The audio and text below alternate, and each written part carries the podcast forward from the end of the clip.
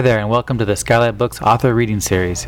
You can find out about this and all of our other author events at skylightbooks.com, where you can also browse our inventory as well as order books online. You can also follow us on Twitter or even be our friend at Facebook. If you would like to talk to a real person, we can be reached at 323 660 1175. Thanks for listening and enjoy. Uh, David Vann is a Stegner and NEA Fellow whose short story collection Legend of a Suicide is a staff favorite. It is. We're very happy to have him back at the store, ladies and gentlemen. Please welcome David Vann. Thanks. Thank you all for coming, and uh, including friends who have repetitively come to my events. Thank you, and thanks to uh, Skylight Books for repetitively having me here. Um, it's uh, it's great. It, it, independent booksellers have really. Uh, for all three of my books, have been kind of the only thing going for me out there. I mean, they've really been great. For A Mile Down, the first book I toured with, it was uh, all independent booksellers. They were the only ones who would have me, and um, and it was events here in in uh, L.A. and San Diego that actually put that book on the L.A. Times list. I mean, it's very brief; it's like one week, um, and then you couldn't buy it anymore. So that was stock for the next six weeks. But uh, still, it was very exciting, and and it was all because of independent booksellers hand selling the book. In um, uh, France, I got to see the real power that they could have and, and that I wish they had here in the U.S. Um, in France, they have this law that you can't discount a book more than 5%. And so it protects independent booksellers. You also get a tax break for opening a bookstore. And so as a result, every neighborhood still has a really thriving independent bookseller. And the booksellers themselves go through a course of study similar to what a librarian would do here, a two year course of study. And it's a very respected role, and, and people in their communities go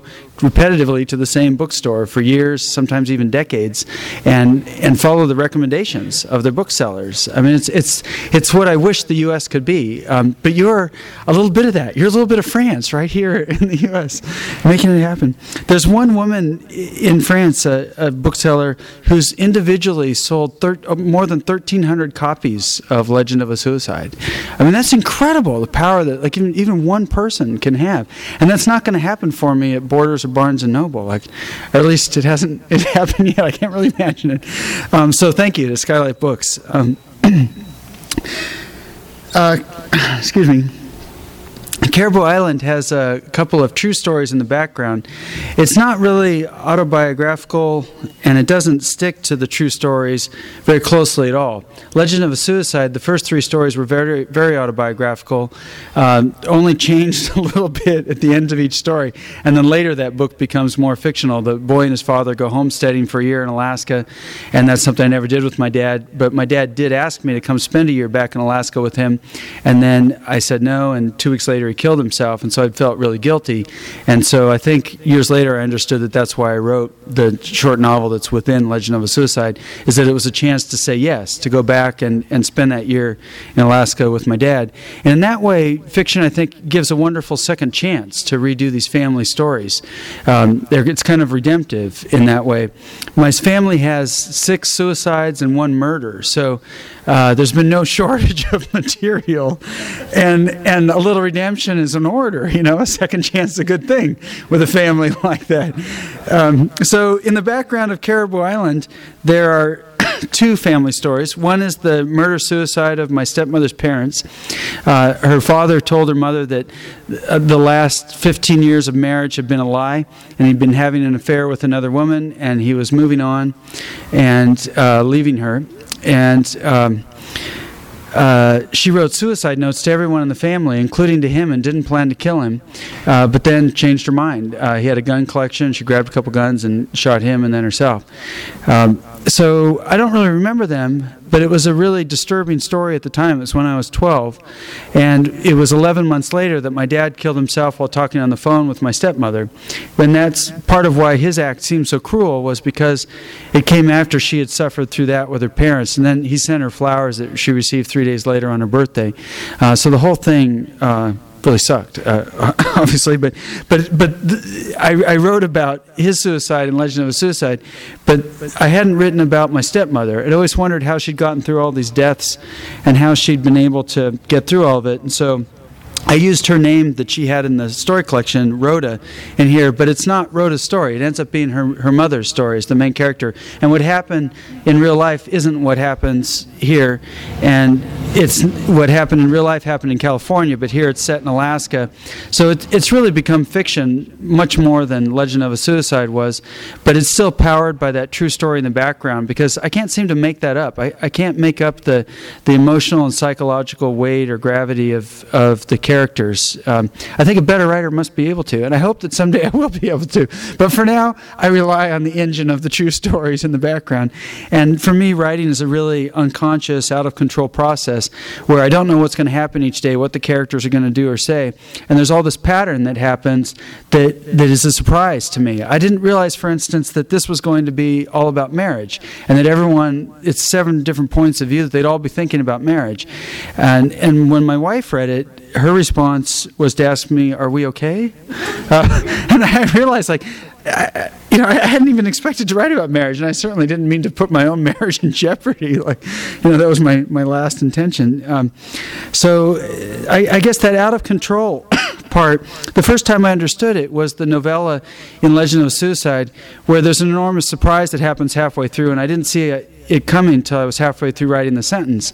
That that was a big surprise that changed everything. It, it just uh, undid all my plans and my ideas about what I was doing. I thought I was writing toward the father's suicide again and trying to get closer to him and really understand that, and that's not where it ends up going. And so that was the first time I understood. I reread the 80 pages leading up to that moment and saw that the pressure had been put on the characters so that that moment had to happen. And that writing, I, I, kind of felt like a big dummy. Like I'm the one who wrote those 80 pages, but there's all this pattern in there that I had no idea was there. And with this book, too, I had these experiences like it was only six months after finishing it. It wasn't until then that I understood that I was Irene in many ways, the main character. I actually didn't realize that when I was writing it. So, um, so I can't be held responsible for anything I read tonight. I guess was the final message out of all of that. Sounds like I'm trying to give some giant excuse. Um, I'll go ahead and read from the, the opening of it. Uh, this is Irene, the main character, talking to her daughter Rhoda. My mother was not real. She was an early dream, a hope. She was a place. Snowy. Sorry, I got this cough in New York City. Everyone was all sick as dogs like a month ago. it's lingering. I'll start over. My mother was not real. She was an early dream, a hope. She was a place, snowy like here and cold. a wooden house on a hill above a river. An overcast day, the old white paint of the buildings made brighter somehow by the trapped light, and I was coming home from school. Ten years old, walking by myself, walking through dirty patches of snow in the yard, walking up to the narrow porch. I can't remember how my thoughts went then, can't remember who I was or what I felt like. All of that is gone, erased. I opened our front door and found my mother hanging from the rafters. I'm sorry, I said, and I stepped back and closed the door. I was outside on the porch again. You said that? Rhoda asked. You said you were sorry? Yes. Oh, Mom. It was long ago, Irene said, and it was something I couldn't see even at the time, so I can't see it now. I don't know what she looked like hanging there. I don't remember any of it, only that it was. Rhoda scooted closer on the couch and put her arm around her mother, pulled her close. They both looked at the fire. A metal screen in front, small hexagons, and the longer Rhoda looked, the more these hexagons seemed like the back wall of the fireplace, made golden by flame. As if the back wall, black with soot, could be revealed or transmuted by fire. Then her eyes would shift, and it would be only a screen again. I wish I had known her, Rhoda said. Me too, Irene said. She patted Rhoda's knee. I need to get to sleep. Busy day tomorrow. I'll miss this place. It was a good home, but your father wants to leave me, and the first step is to make us move out to that island, to make it seem he gave it a try. That's not true, Mom. We all have rules, Rhoda, and your father's main rule is that he can never seem like the bad guy. He loves you, Mom. Irene stood and hugged her, hugged her daughter. Good night, Rhoda.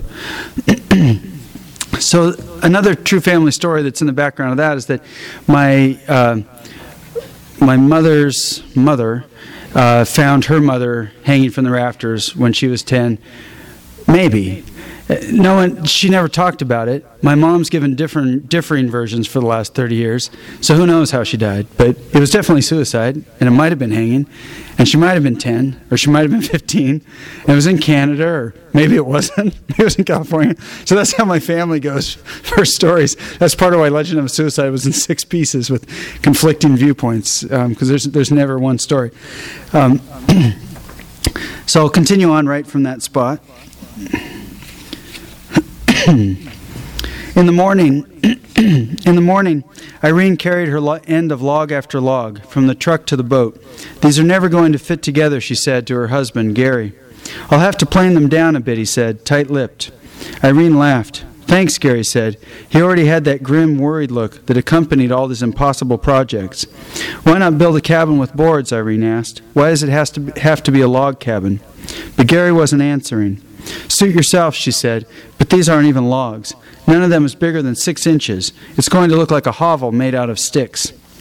They were at the upper campground on Skilak Lake, the water a pale jade green from glacial runoff, flaky from silt, and because of its depth, never warmed much, even in late summer.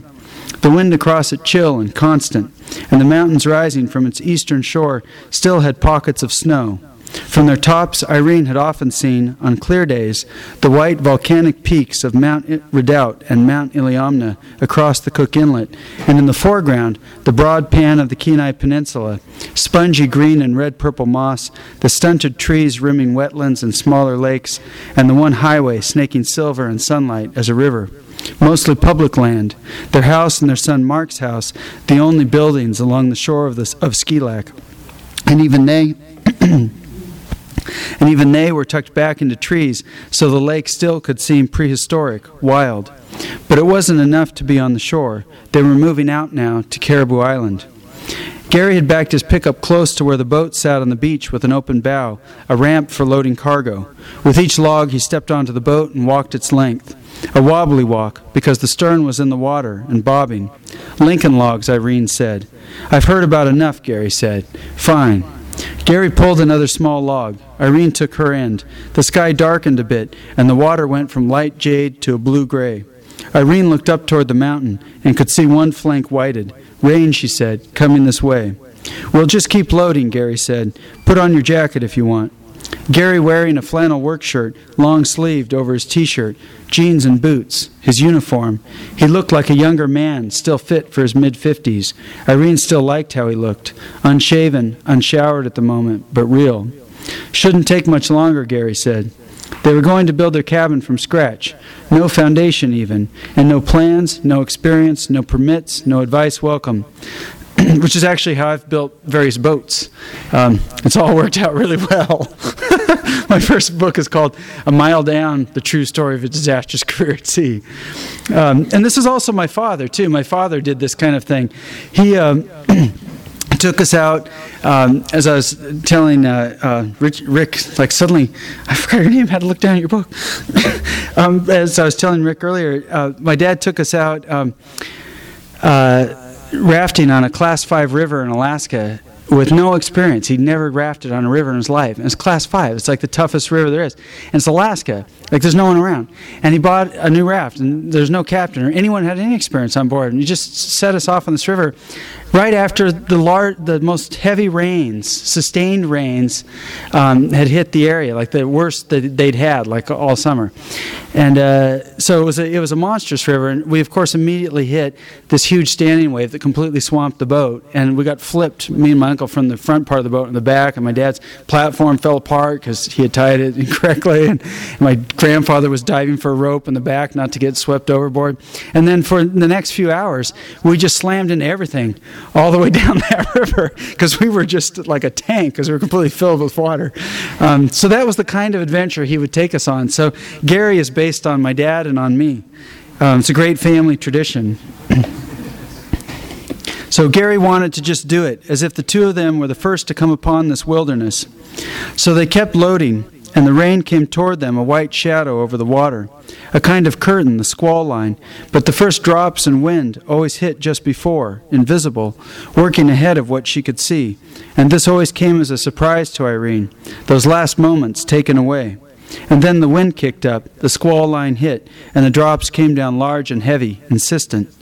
Irene grabbed her end of another log, walked toward the boat with her face turned away from the wind, the rain blowing sideways now, hitting hard. She wore no hat, no gloves. Her hair matting, drips off her nose, and she felt that first chill as the rain soaked through her shirt to her arms, one shoulder, her upper back and neck. She hunched away from it as she walked, placed her log, and then walked back hunched the other way, her other side soaking through now, and she shivered. Gary walking ahead of her, hunched also, his upper body turned away from the rain as if it wanted to disobey his legs, take off in its own direction.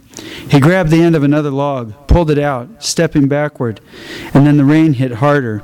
The wind gusted, and the air was filled with water, white even and close. The lake disappeared, the waves gone, the transition to shore becomes speculative. Irene grabbed the log and followed Gary into oblivion. The wind and rain formed a roar, against which Irene could hear no other sound. She walked mute, found the bow, placed her log, turned and walked back, no longer hunched. There was no dry part left to save. She was soaked through. Gary walked past her, a kind of birdman, his arms curved out like wings first opening, trying to keep his wet shirt away from his skin, or in some instinctive first response to battle, readying his arms. When he stopped at the truck bed, water streamed off the end of his nose, his eyes hard and small, focused.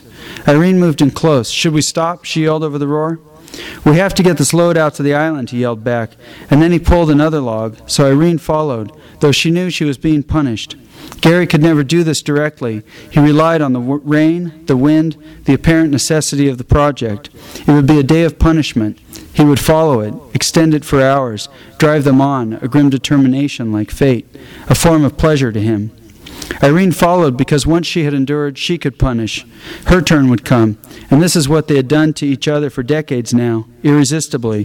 Fine, she would think, fine, and that meant just wait it's not the end of a section. It continues on for the chapter, but um, you know there has to be some kind of hook, like buy the book to read the rest of the first chapter. Um, anyway, so it's about a, a marriage going really well out, out in the Alaskan wilderness. Um, uh, I don't know what to say about it. You know, so the the uh, uh, I was really surprised to find out that I was Irene. Um, I, had, I, didn't realize that till later. Uh, she has that longer legacy of the suicide in the background. I had two years of, of headaches, um, and she gets a really terrible headache after this after this storm. Uh, where I'd walk around for like three days at a time, not able to sleep, and the painkillers didn't do anything. I'd just be moaning, and it, I, I was really surprised to find out like how much of her experience was mine, and, and I guess that's inevitable. But the weird thing was that this is like the circus fest of Dave because I'm each of the characters, you know. So I'm. Um, Irene, but then I'm also Gary. Like I'm Irene in her view of men. Like I didn't, the men in my family were really kind of awful. Like in addition to my dad's suicide, we had my grandfather blaming my stepmother for the whole suicide, which is totally unfair, not her fault. I come from this family of liars where we told lies about the little things like hunting squirrels, which is what I did all the time. Um, I'd have six versions of how I killed the squirrel by the time I got back home, so my dad never heard a true story from me. But then we also told like lies about the big things, like my stepmother being responsible for, for my dad's suicide. Um, what, how did I get off on the, the lie thing? Crap. I knew I was going to lose it. When you yeah, yeah. So, thanks. So, so the men in my family, not so great, really. And so, I wrote Irene's view of Gary is kind of my view of the men in my family. They were kind of impatient and kind of vacant, like kind of no one home, kind of not there in some basic emotional or psychological way. Like my grandfather, after my dad's suicide, just decided to not talk to anybody for the rest of his life. So that was a great decision. Um, so he just sat in a chair and, and, was silent and bitter for like you know the next ten years. That, that, that, that served him and served us all pretty well. Um, so so I have Irene's view of Gary, but then I realize I'm Gary also. Like I have that impatience and I have that vacancy, uh, and I'm uh, Carl and, and Jim and all these others. So I'll read a section from. Um, uh, later on in the book. It's hard to excerpt from a novel. I have to give you tiny little bits uh, of background as I go along, but this doesn't destroy any important plot. And then, of course, that makes you wonder why is it in the book? That's not important plot. Um, I can't really answer that one. Uh, but anyway, I think that this scene won't wreck anything for you. So, um, uh, Gary and Irene have a daughter, Rhoda. Uh, Rhoda's the one that we like best and care about most. She's the most likable person in the book. And she's engaged to this dentist, Jim. Uh, she's 30, he's 41. But he's having an affair with Monique, who's up visiting with her boyfriend Carl, and she's like 22 or 23 or something. Um, and Rhoda, of course, doesn't know they're having an affair, and she's now invited Monique and Carl to dinner, which is a bummer for for Jim. Uh, so, and and Carl is kind of based on me like his girlfriend Monique is like the woman who first I first fell in love with, first broke my heart, like didn't care about me at all. Um, her uh, parents were bigwigs like Monique's parents are. They were in Washington, D.C., and I spent a summer with them. Her mom was second in command for the Agency for International Development. Her dad had been a um, uh, diplomat for, for the Brits, and they'd lived around Africa and stuff. And uh, they thought I was slow. And the only compliment her, her mom ever gave me was that I was genuine, which meant that I really was slow. I wasn't faking it. and, uh, and so in the book, her parents call him Slow Carl, and this is one of the things he burdens under. Um, okay. So uh, Jim sat on the couch again, and Rhoda started fixing dinner caribou steaks from her mother. Uh, Irene's a bow hunter in the book. She set them in a roasting pan with whole cloves of garlic, Maui onions, olive oil, rosemary, balsamic, and black pepper. She had potatoes boiling, and she would steam broccoli. Monique walked out from the guest room, with Carl following behind. She was tall and kind of glamorous in a way, though she had a weird little nose, like an elf whose body had grown too big. Carl was out of his league, though, insecure and hopeless. Um, Jim, of course, doesn't think she has a weird little nose. He thinks she's totally beautiful. Um, Rhoda gave their relationship another few weeks at most. Hey, Rhoda said, have some wine. And there's a cheese platter over by Jim. We can all watch the rain together. It's like a, sport in Alaska. Hi, Jim, Monique said, and Jim stood up, walked over to shake her hand and Carl's. He didn't say anything, though, which was odd. So much older than they were. It didn't make sense he should be awkward. Jim said you were one of his patients, Monique. Rhoda said this just to break the tension. I am indeed, Monique said. I've enjoyed the duck feet on the ceiling. Jim laughed. I put those there for the kids. For the hunters, Monique said, and there was silence again for some reason. That's, of course, a previous conversation. it's so weird to pick something out of a novel. Um, so have a seat, Rhoda said. Can I pour you a glass of wine? I have Shiraz and Pinot Gris. Shiraz, please, Monique said, and just some juice or water for Carl. He doesn't drink. Thanks, Monique, Carl said. What? You don't drink? Yeah, but I'm not six years old. Now's not the time to make a stand for your manhood. You suck, Monique. Rhoda laughed, trying to break the tension again. Sounds like the tent has taken its toll. Yeah, Carl said. How's the tent been for you, Monique? A little uncomfortable? Carl's just mad because he's had some alone time. And where were you? Carl asked. I was in Seward. Ever been to Seward, Rhoda? Uh, Monique and Jim have just taken a trip to Seward, which is where they first gotten together. And they took a helicopter and landed on glaciers and, and such, uh, while Carl was stuck in the tent in the rain. Uh, it's kind of fun to have like yourself as a pathetic character in a book. There's something like intensely satisfying about that. I don't know what it is. Like I shouldn't, I shouldn't want myself to be like this pathetic, pathetic and laughable thing, but I don't know. It just it fit. Uh, so I was in Seward. Ever been to Seward, Rhoda? Rhoda was pissed off they were fighting at her wine and cheese gathering, and she didn't know why Jim was being such a dolt. But she took this opening to try to change the tone. I love Seward, she said. The most beautiful bay, and mountains all around. I haven't been there in years. We should go, Jim. Yeah, Monique said. You should take Rhoda to Seward. Sure, Jim said. He was in some kind of daze, or maybe just tired. Seward sounds good, he said. And that was it. Silence again. Rhoda wanted to kill all three of them. She turned back to her cooking and let them stew in their own weird pot of antisocial behaviors. She grabbed the lettuce, rinsed it quick, and tore it into little pieces. She cut up two tomatoes, part of a red onion, and threw in some pine nuts. She decided she didn't like Monique at all. She liked Monique the least out of the three of them. Her strange tone, telling Jim he should take her to Seward, as if she could pronounce upon their relationship. How old was she, anyway? Like 22 or something? Acting like she owned the world? All the while Rhoda worked, she had one ear cocked, and it was just silence over there. Absolute silence. Unbelievable. Who does that?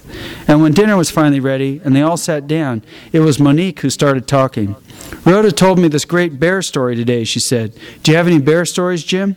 Rhoda didn't, li- didn't like how Monique said Jim, as if she were talking down to him, and for some reason he was letting that happen. Not really, he said. Do I have any good bear stories, Rhoda? Sure, you do, sweetie. You have that one in the river with the salmon on your back. You always tell that one. And of course, he's just told that to Monique recently. Um, oh, yeah, Jim said. But what about you, Carl? Have you seen a bear here? No, I've been wanting to see one. We even took a trip up to Denali, but we didn't see one. That's too bad, Rhoda said. Denali has a lot of bears. I can't believe you didn't see one there. That's really unlucky. That's me, Carl said. You're here in Alaska, though. That's lucky, and you're with Monique. Ah, Monique said, That's sweet. Thank you, Rhoda. So things were turning around after all. Rhoda was pleased. Monique seemed much brighter now, more friendly, and the conversation moved along normally. Just four people enjoying an evening, the way it should be. Oohs and ahs over the caribou, killed by my own mother, Rhoda said. Then for dessert, she surprised everyone with homemade tiramisu. I bought the ladyfinger, she said, but the rest is mine. This is terrific, Monique said. What a feast. Yeah, thanks, Rhoda, Carl said. This beats the hell out of the tent. Only Jim was still relatively quiet, which was unlike him. He'd had two glasses of wine, and usually that got him rambling. Jim just got back from Juneau, Rhoda said talking with another dentist about joining the practice. This was, of course, the trip to Seward. How is Juneau? Monique asked. Oh, Juneau's nice, Jim said. The Mendenhall Glacier, pretty hike around the lake at its foot, and if you go up the left side, you can get out onto parts of the glacier. I'd like to go out on a glacier, Monique said. Maybe land on one with a helicopter, and then lie down and do snow angels. That sounds good, Jim said, but Rhoda could tell something was wrong, or off, something wrong. She looked at Carl, but Carl was mesmerized by the tiramisu, staring down into it as he savored tiny bites from the tip of the dessert spoon. He had something going on with food. Carl, Monique said, you don't need to fuck the tiramisu. You can just eat it. Then she winked at Rhoda. Carl didn't even look up. Thanks, Monique, he said. More pleasure in this bowl than I've ever had with you. Ouch, Jim said, and he laughed. That's not nice, Jim, Rhoda said. Sorry. Hmm, Monique said. She clearly wasn't used to negative comments. Rhoda was secretly a little pleased. How about a game, Rhoda suggested. We could all play a game. Do you have Twister? Monique asked. Carl looked up. Twister? So I'll, I'll stop there in the scene. Um, at the end of the, well, I won't tell you what happens at the end of the scene. That's awful. Why would I even consider doing that? I have the worst impulses sometimes. um, so uh, let's see. The, um, the book, for me, what I liked about writing it, what I really enjoyed, I, I had. Uh, what I really enjoyed was focusing on the landscape. And this book had started for me 14 years ago when I finished Legend, finished Legend of a Suicide. Um, but I couldn't figure out how to how to write it. I, I, got 48 pages in, and then I just couldn't get any farther. Um, I couldn't see how a longer arc went. My, it's like my brain couldn't go there, couldn't see the larger structure. And I also didn't know whose story it was, where to focus, so it's just kind of an insubstantial mess. and at that time, no one would send out Legend of a Suicide. It actually, for 12 years, no agent would send it to editors. So, um, so I showed the world. I didn't write for the next five and a half years, and, and the world suffered uh, mightily from that lack of my writing from those five and a half years. Um, but I was also pouting because I couldn't figure out how to finish this book. I had really no idea how to do it. Um, they're now coming out in 16 languages, actually, which is like astounding to me after the 12 year wait. Like, really bizarre. Like, well, it's not. It's nothing I did, believe me. Like, it's just it, there's so much luck in a writer's life. And Legend of a Suicide only had three reviews. Like Caribou Islands had like 25, but but Legend of Suicide had three. But one of them was New York Times, and it was this guy Tom Bissell who went to bat for the book, and it totally changed my life. Like one review, it's just total luck. It could have gone to someone who didn't like the books much. Um, and, and they could have said things that were totally true about the book that would have been negative. That would have been a, an accurate review also, but it, it, didn't. It went to someone who like went to bat for it, who had just he was friends with David Foster Wallace and had just gone through that suicide, so he'd been kind of softened up for the subject. And I mean, really, there's so much luck in the, in the whole thing. So because of that, the U.S. publisher, a bigger one, picked up these books, and the foreign publishers. That, that's how it all started. Um, but anyway, the, the, the, five and a half years, I, I really just thought I was never going to get published. Like, so all this kind of seems like gravy. Um, and I didn't think I'd get back to this book, but I knew that story was still there. You know, it was a strong family story. And then two years ago, when I was walking around at the end of January on Skilak Lake, where Caribou Island is on the Kenai Peninsula in Alaska, it was a really beautiful day, and it was about 15 degrees below and the lake was frozen. I was walking out toward the island, and suddenly I could see this scene that I'll read now. That's now late in the book, but I thought it would be the opening of the book, and uh, I could see suddenly how to how to do the book, and I knew that Irene had to be the main character, and it had to focus on her, and had to start with things already going terribly wrong in this 30-year marriage. That there'd be a momentum from that, and that the whole thing would be kind of like the final sequence in that way. Like things are already kind of screwed by by page one. Excuse the language. Like I already had the F word in the last one, and now. Um, but anyway, so this is this is really this little. It's only like two pages, but uh, and then we'll have questions. But um, but this is the genesis of, of the book for me. And for me, the pleasure in the book was in the landscape description because the landscape is Alaska, where I grew up as a kid, and I think it's locked in this mythic way in my mind because it's my first couple of years of memories, and then I got ripped away to California. So it remained that kind of child vision of what the place was like and it, it shifts a lot under pressure. Like one example is at one point, Rhoda's or uh, Irene is running through the forest on the island, and she feels like the land is tilting and that the entire island is rolling over, that it's top heavy, and that's how the landscape does these crazy things, these shifts that indicate the inside lives of the characters, and that's what all my favorite writers do, like like Cormac McCarthy's Blood Meridian and Annie Proulx's The Shipping News and Marilynne Robinson's Housekeeping, and Elizabeth Bishop's poems, and and we were just talking earlier about about Hemingway's Big Two Hearted River, where it's all kind of told through landscape. So that's always been my, my favorite uh, as a reader. So, anyway, this is a, a moment that focuses more on landscape. Irene lay alone in her tent, a quieter night than usual, no wind, and she tried to imagine what it would be like in winter. Not so hard to do, really, after living at the edge of this lake so many years. As she walked out onto it, she'd find fault lines in the snow, a thin dusting, faint ridges raised up where the ice had cracked. No other footsteps, no tracks of any kind. Irene the only figure on a broad pan of white. Early winter, the temperature minus 15. The mountains would be white, the lake and glacier. Only the, only the sky a new color, rare winter sun, rare midwinter blue. The sun above the peaks moving sideways, unable to rise any higher. Irene would carry her bow, her footsteps the only sound, the world prehistoric, wind shifting sorry, wind shifting the snow like sand, small dunes and hollows, the water close beneath. Irene imagined herself not properly dressed for the cold for some reason, wearing what she had worn inside the cabin, finished now a blue sweater, thin down vest, wool pants, and boots. A knit cap, white and gray, no gloves. Her hand holding the bow was cold. She walked toward the glacier, toward the mountains, away from the island, walked slowly, then stopped and looked around. Without her footsteps, no sound, no wind, no moving water, no bird, no other human. This bright world, the sound of her heart, the sound of her own breath, the sound of her own blood in her temples, those were all she would hear. If she could make those stop, she could hear the world. The water beneath her was moving, and that must make a sound. A dark current beneath ice, no surface to break, no ripples, but even that must make a sound. Deep water, layers and currents, and when one layer moved over another, something must hear that, some tearing of water against water. And over time, the changes in those currents, the shifts, the lake never the same from moment to moment, all of that must be recorded somehow. Irene could imagine herself continuing on over the thin crust, holding the bow in her left hand, letting the other hand warm in her pocket, continuing over light dunes of snow, pausing in an area of large flakes. The size of fingernails, individual snowflakes, their branches visible, lying at angles, razor thin. They looked ornamental, contrived, too large and individual to be real. She squatted down for a closer look, touched a flake, then wiped her hand across the surface, revealing the black of the lake, the color of ice over the depths, a vacuum of light, and no way to peer into it, the surface clear, but so dark as to be essentially opaque. The cold would press in, not dressed for this, not prepared, her legs and back cold. She'd be shivering soon, the sun so bright and without any warmth. Gary, she said, and she stopped. This big lake, so flat, only the small drifts of snow.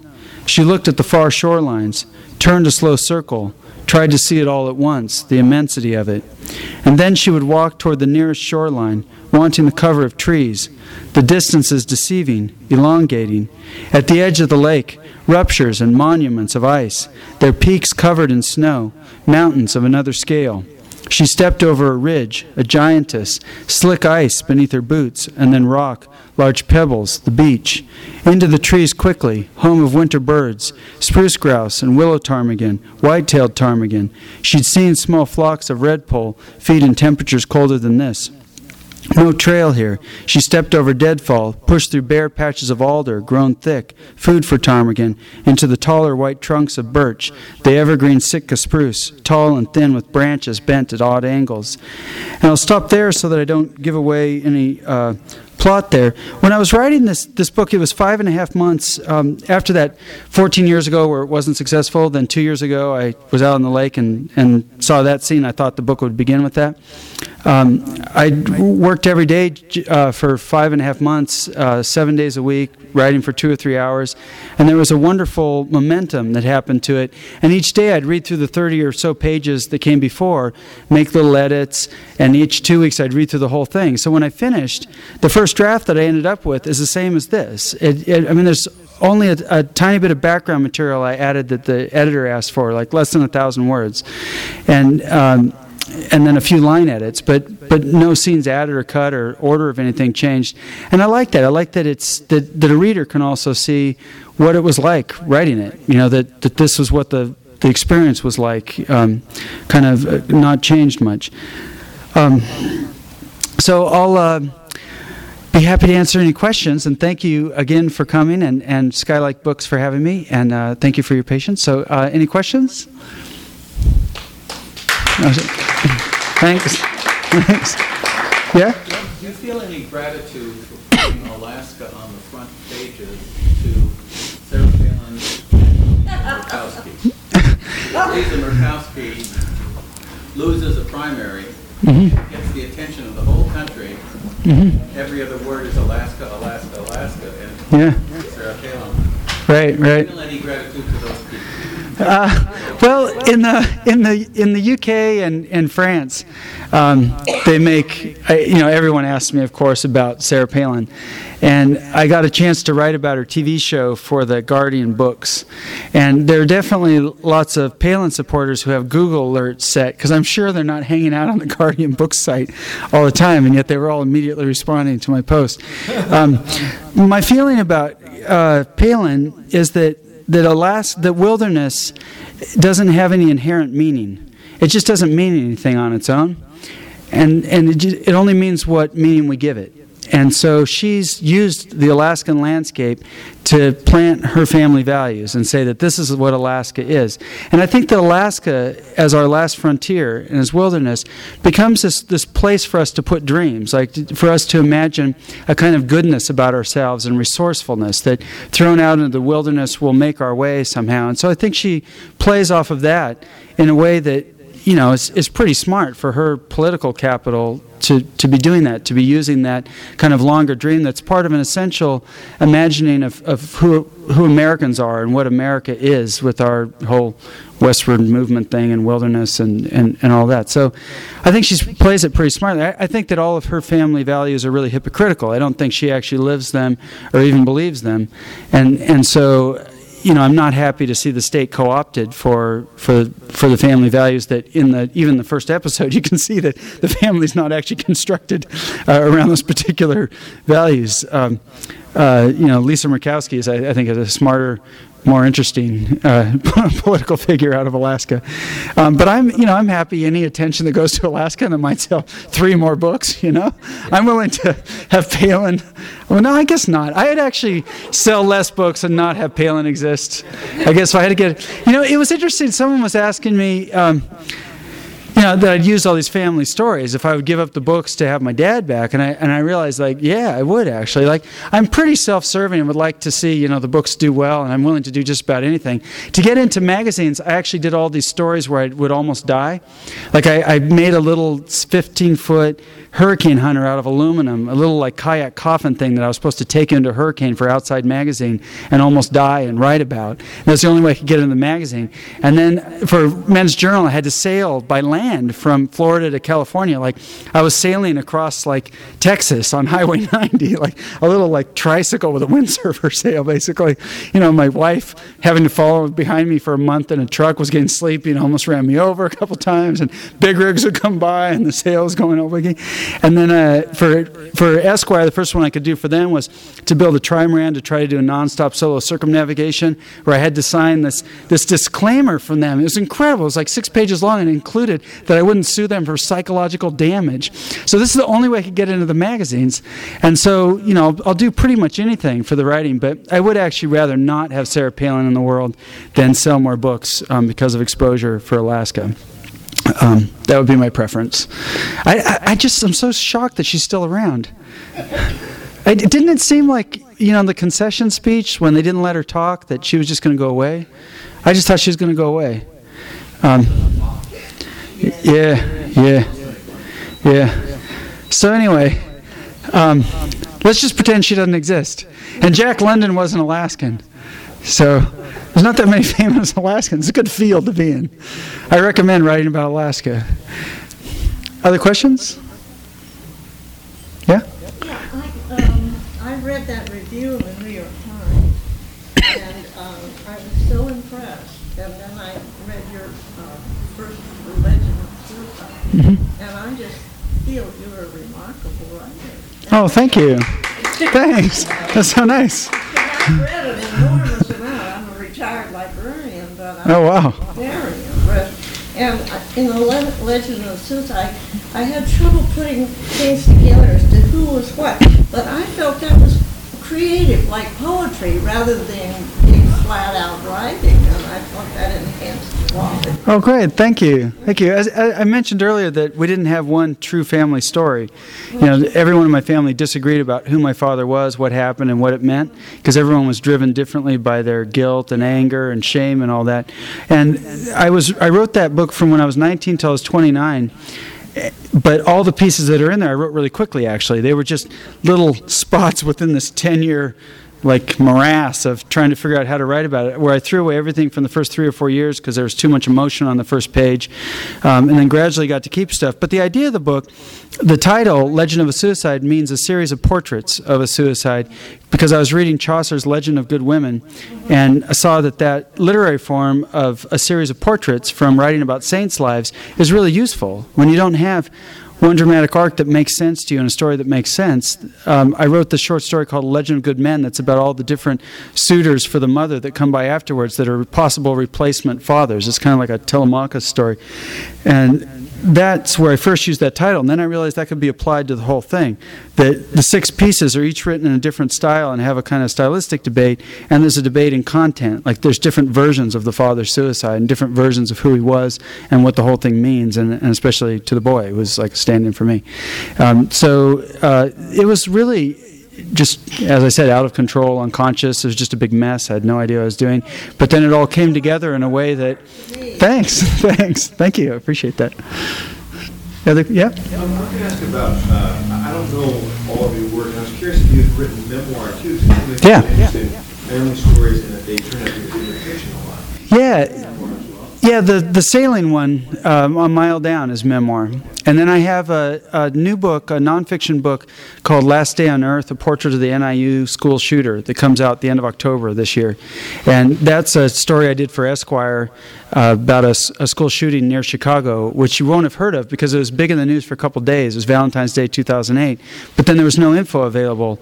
No one could get any of the info, and I got really lucky and got the full 1,500-page police file. So it's all of his emails to all of his online contacts and friends and everything, his mental health history, uh, all the family interviews, uh, military history, juvenile record, everything.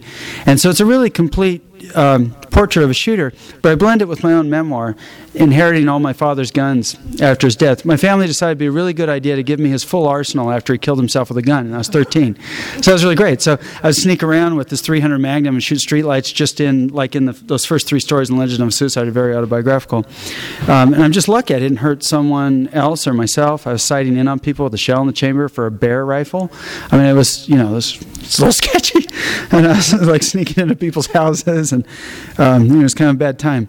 So, uh, so I, I included my memoir because I didn't want to make him a monster. I wanted to keep him close, and I wanted to try to figure out how did I not cross that line and end up hurting someone, and why did he cross the line.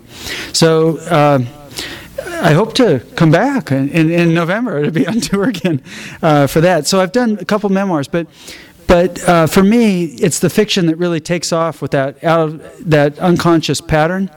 To me, happens more in the fiction because it's not set what has to happen. I'm careful not to make up characters or events in my nonfiction. Like, um, so I feel like that constrains it in some way, and it, it doesn't feel like it launches in the same way as the fiction. So that's part of why I was happy to have the fiction finally published, because I feel like that's what I like most, and it, it's my best work, I think. I mean, I like writing nonfiction. I think nonfiction is a great field, but I think there are better nonfiction writers out there who get their, their nonfiction to take off in a, in a more you know, exciting, surprising way. That didn't sell my next book very well, did it? oh well, when somebody lose some. It's uh, it's called Last Last Day on Earth, the a portrait of the NIU school shooter, and it's one that my agent didn't want to send out. She thought it would have no commercial appeal, just like Legend of Suicide. No one wanted to send it out, um, and so I sent it to an AWP prize series, same as Legend of Suicide, won their nonfiction prize. So it comes out with a really small publisher. It's University of Georgia Press.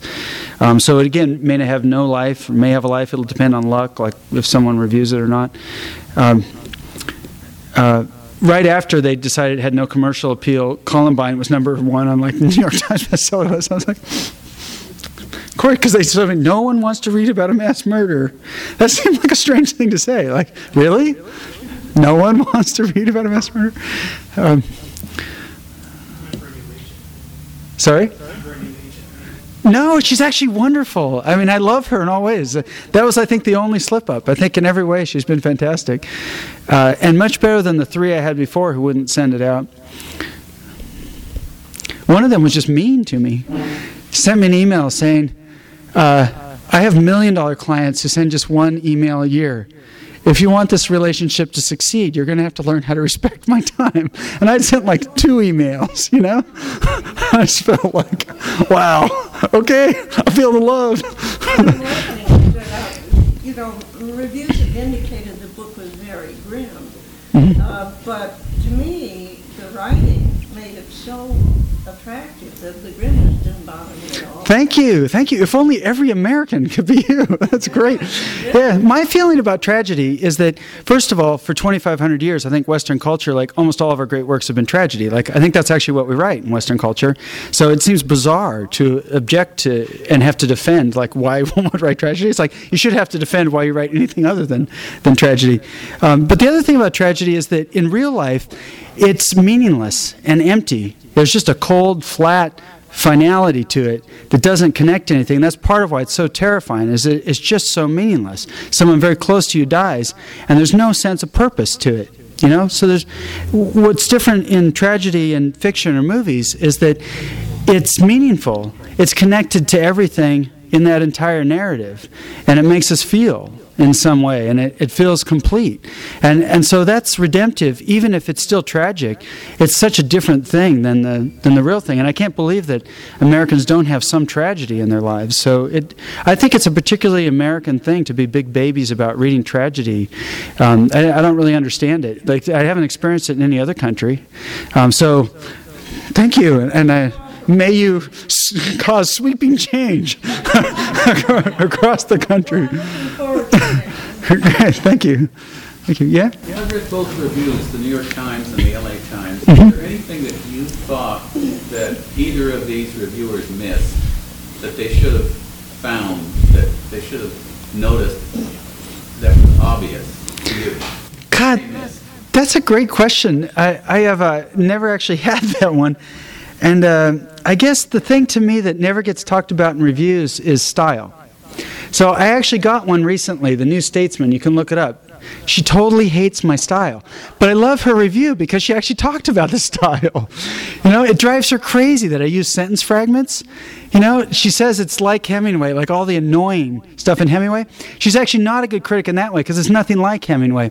It's actually Hemingway style uses a bunch of grammatical morphemes, a bunch of extra ands and buts and stuff that creates this soup where the grammar actually falls apart and you just get little content islands. That's exactly the opposite of cutting out all the grammatical morphemes and just heaping up the content. So she was ultimately kind of dumb in the analysis, but but it was great that she noticed at least that they were sentence fragments. And even though she was pissed off about it, and it's like the worst review I've gotten, you gotta love her for going there, you know, because no one else does, and no one ever talks about style. And when you're writing, it's no small thing, you know. You kind of you're kind of interested in how the sentences are shaped, you know. It's a big part of writing. So that's a strange thing that that's not part of our national debate about books. Like we just kind of don't go there. Whereas in France, you never give a reading. Someone sits and they cross their legs and they look very pensive, and you just have a conversation. And it's about stylistic choices and such. You know, it's, it's about the form of the book and, and how it compares to other books and what your influences are. And, and uh, you know, it, it, so it'd be great if we, if we did more of that in reviews. If some part, you know, it could be just a sixth of the review, has to address the style in some way and how that relates to the content. You know, is the author really in control? Is it consistent? Does the, the style do something for the material? Is it interesting? You know, is it a departure or it, does it borrow from other particular writers? Who does it remind us of? That would be great. But I loved both those reviews. You know, they were so generous and nice, and it's not like I'm going to complain about the. You know, they were they were really great. The the L.A. Times one this last weekend. I was like, yay! so, yeah. All right. Thank you very much, David. Thank you. Thank you all for coming. Thank you again to Skylight Books. I'm of course happy to sign books or chat. Any other questions? So thank you. You've been listening to the Skylight Books author reading series. Don't forget that you can check out this and all of our other great podcasts at www.skylightbooks.com. Today's music was provided by Fragile Gang. You can check them out at MySpace, Facebook, and the iTunes Music Store. Thanks for stopping by, and we hope to see you soon.